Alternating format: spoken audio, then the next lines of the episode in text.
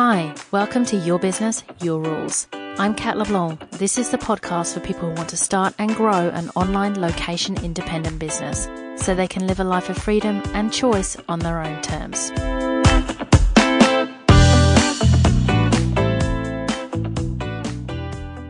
Welcome to episode 36 Choosing a Niche Why Narrowing It Down Opens Up Your Options. Are you finding it hard to choose a niche? Many people thinking of starting a business do find it difficult to decide on something to specialize in, and this can be a sticking point for years. They hear they should choose a niche. but When it comes to the moment of actually having to pick just one, they have a really hard time. Why is that? The benefits of having a niche are massive. If you are marketing to a specific group of people, you can really focus in and create products and services that address their needs. Those people will much prefer something made with them in mind to a more generic product. In a practical sense, it's extremely difficult to grow a community if people are receiving mixed messages from you. You can't send information on growing a business one week and then talk about relationships the next. Essentially, what this means is if your marketing material appeals to everyone, then it appeals to no one. Which means if you go too generic, your efforts on blogging are wasted and the money you spend on ads yields no returns.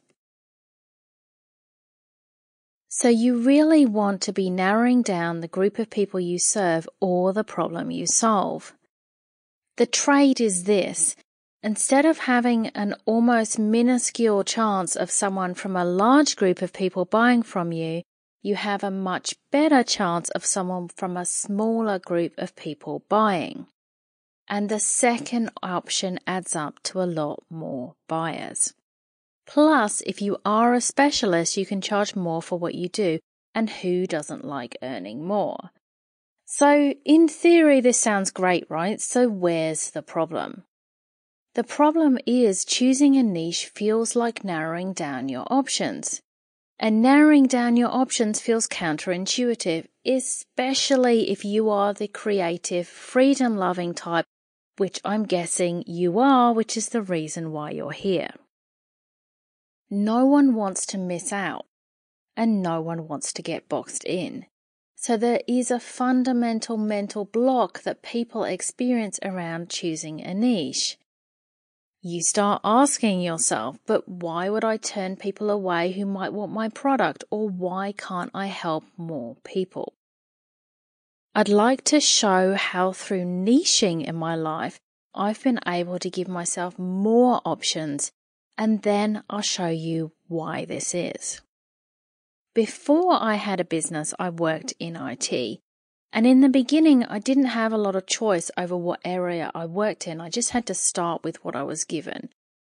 But as soon as I had a job, I started plotting, right? Yes, plotting. the last thing I wanted was for someone else to have control over my destiny and dictate how I ran my life. So I was looking for ways to give myself options. I looked at the skills I was learning at work and began searching on jobserve.com, which was the site at the time, to work out how I could move into a field that was specialized enough to make it easy to get high paid work, but open enough so that I had a choice over which cities and countries I could work in. At the time, I had no idea about niches. I was thinking of it in terms of specialization. I was looking to get in a position where I could be free in terms of location, be in a position of authority, and be paid well. I managed to get myself into a niche in the IT market, and as the market changed, I continued to adjust so that I was always in a place where I was a specialist and in demand, but in a relatively small field.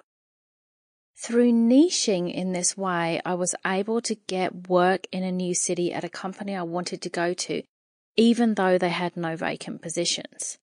I was able to quit my job and go traveling for three months without worrying about getting work when I got back.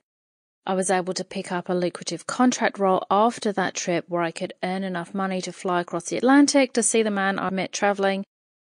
Because of it, I was able to get a visa to emigrate in Australia where I now live, and I was able to get a job here before I even got on the plane.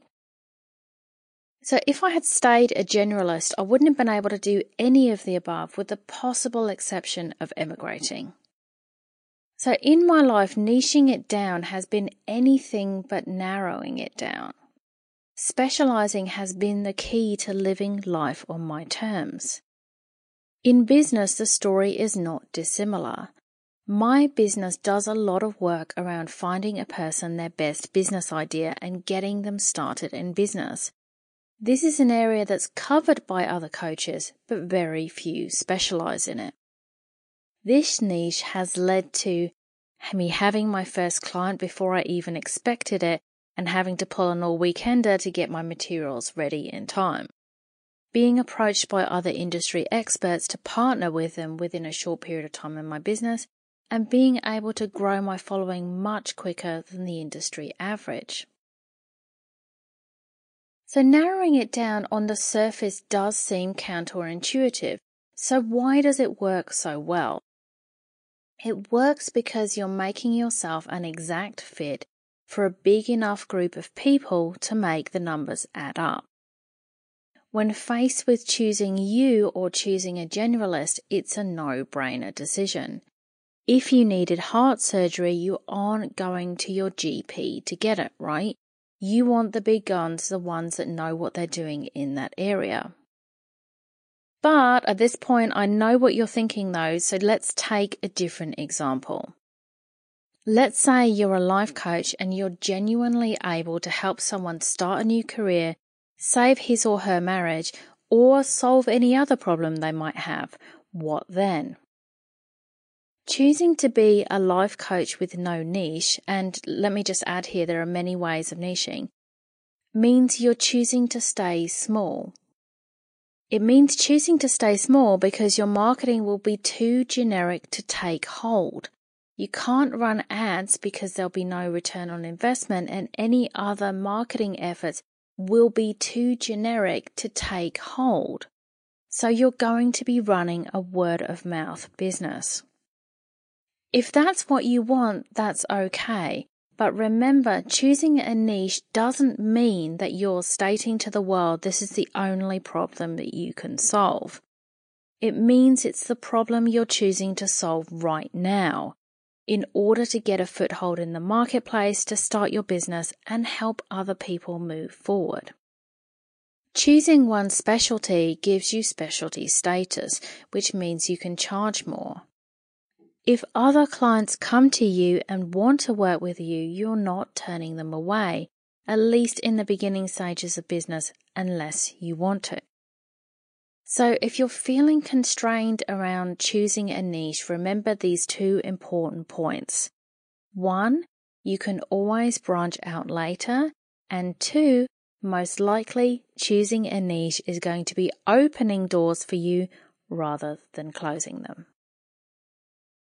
I hope that really helped you move forward. Thanks for listening, and I look forward to speaking with you again soon. Thanks for listening to Your Business, Your Rules. I'm Kat LeBlanc. If you like this show, I'd love you to subscribe, share, and leave a review on iTunes. And if you'd like to continue the conversation, head over to my website at katleblanc.com. Until next time.